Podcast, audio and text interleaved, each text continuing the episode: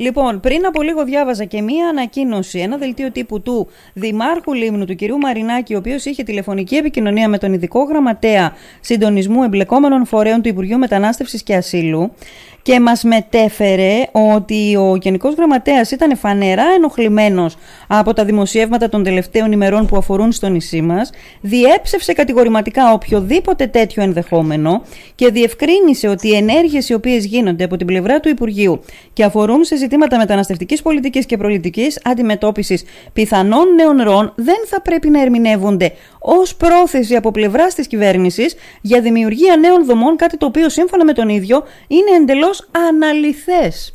Δηλαδή είπε, μίλησε με, με, με, με, πώς να το πω, απολύτως ξεκάθαρα. Με κατηγορηματικό τρόπο. Ναι, ναι ο κύριος uh, Κωνσταντίνο. Πείτε μου λοιπόν εσείς. Ωραία. Μας δόθηκε, μας δόθηκε ευκαιρία να τα ξαναπούμε, μάλιστα δε και πριν από 15 μέρες περίπου, όταν είχαμε κάνει τη σύσκεψη στο Υπουργείο Μεταναστευτικής Πολιτικής ε, που ήταν παρόν ο, Περιφερειάρχη, ο Έπαρχος, ο Δήμαρχος και άλλοι βουλευτές του νησιού με τέτοιο αυτό το θέμα. Λέω λοιπόν και εγώ κατηγορηματικά ότι δεν υπάρχει καμία τέτοια πρόθεση από πλευράς κυβέρνησης να δημιουργηθεί νέο ΙΚΙΤ και πολύ περισσότερο δεν πρόκειται να δημιουργηθεί στη Λίμνο. Ναι. Όλα όσα ακούγονται είναι ανυπόστατα και θα έλεγα και εκ του πονηρού. Ναι. Αρκεί να σας πω ότι το 19 όταν ανέλαβε με την ε, διακυβέρνηση της χώρας η κυβέρνησή μας ετέθη θέμα για τα νησιά. Τότε πάλι ακούστηκε ότι μπορεί να γίνει κέντρο υποδοχής και ναι. ταυτοποίησης στη Λίμνο.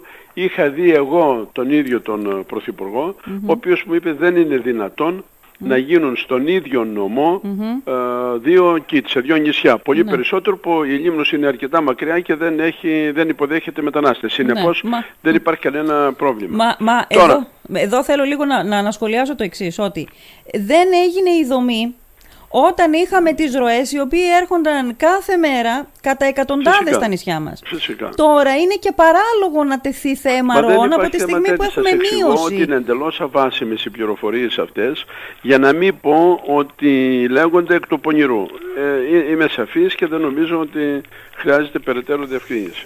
Ναι. Ε, κάτι άλλο ούτε χρειάζεται κάθε τόσο να διαψεύδουμε, δεν, δεν υπάρχει τέτοια περίπτωση. Τώρα, εάν υπάρχουν μερικοί μετανάστες οι ναι. οποίοι έχουν μπει στη διαδικασία ασύλου ναι. και τελεσεδίκως κλήθηκαν, κρίθηκε, τελεσεδίκως κρίθηκε ότι δικαιούνται του, της προστασίας, δηλαδή να μπουν σε καθεστώς ε, πρόσφυγα ναι. γιατί πήραν άσυλο, αυτό είναι ένα άλλο ζήτημα και αυτοί μπορούν να πάνε σε οποιοδήποτε μέρος της Ευρώπης και σε οποιοδήποτε αυτό μέρος της Ελλάδας. Αυτό όμως είναι διαφορετικό πράγμα από τη ναι, δομή. Ναι, είναι εντελώς διαφορετικό. Είναι άλλο πράγμα από τη δομή. Ακριβώς, Αυτοί είναι ακριβώς. πολίτες οι οποίοι έχουν, θεωρούνται Ευρωπαίοι πολίτες, δεν ξέρω αν το λέω σωστά. Όταν, εφόσον, εφόσον το άσολο χορηγείται από χώρα της Ευρωπαϊκής Ένωσης, ναι. θεωρούνται Ευρωπαίοι πολίτες. Πολίτες θεωρείται ότι, θεωρείται ότι είναι πρόσφυγες. Αυτά δεν εγώ, ούτε τα λέει το ελληνικό ναι. κράτος, τα λέει οι διεθνείς συμβάσεις. Ναι. Η σύμβαση Αυτό Γενέβης. που μας ενδιαφέρει αυτή τη στιγμή είναι ότι κάνετε κι εσείς από την πλευρά σας απολύτως ξεκάθαρο ότι η πολιτική ηγεσία διαψεύδει με τον κατηγορηματικότερο τρόπο ότι υπάρχει περίπτωση να γίνει στην Λίμνο δομή φιλοξενίας ανάλογη με αυτή που λειτουργεί στη Μυτιλίνη, στη Χίο ή στη Σάμο. Σε όλα ναι. τα νησιά. Ανάλογη που υπάρχει όχι μόνο στη Μυτιλίνη, σε όλα τα νησιά. Δεν ναι. υπάρχει καμία περίπτωση τέτοια. Και δεν υπάρχει ανάγκη εξάλλου. Διότι όπως βλέπετε η Μυτιλίνη από 21.000 με τα μέτρα που πήραμε, δηλαδή την φύλαξη, το, την φύλαξη των συνόρων, mm-hmm. την uh, ταχεία έκδοση των αποφάσεων όσων ετούνται προστασίας ασύλου, δηλαδή όσοι mm-hmm. στη διαδικασία ασύλου. Και την αποσυμφόρηση των νησιών. Η Μυτιλίνη αυτή τη στιγμή, το main kit έχει περίπου 3.370 άτομα. Μιλάμε για ε, αριθμούς της Παρασκευής, προχθές δηλαδή, ναι.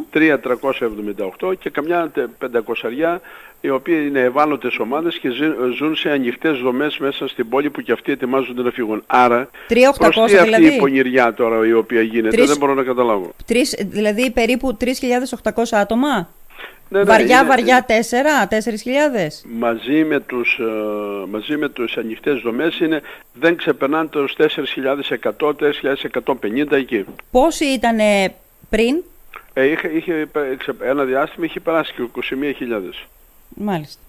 Αλλά έχουν φύγει πάρα πολλοί. Δηλαδή αυτοί οι οποίοι το, το άσολο απορρίπτετο ναι. επέστρεψαν στις χώρες όπου προήρχονται. Όσον το άσολο, η, η διαδικασία ασύλου τους δικαίωσε mm-hmm. και τελεσεδίκως κρίθηκαν ότι χρήζουν προστασίας, δηλαδή διεθνούς προστασίας, αυτοί ε, πήραν, Ναι. ε, αναγνωρίστηκε η, ότι πρέπει να τύχουν διεθνούς προστασίας, Μμμ. πήραν ε, τα σχετικά ε, ε, ταξιδιωτικά έγγραφα και μπορούν να πάνε σε οποιαδήποτε ευρωπαϊκή χώρα θέλουν. Μμμ.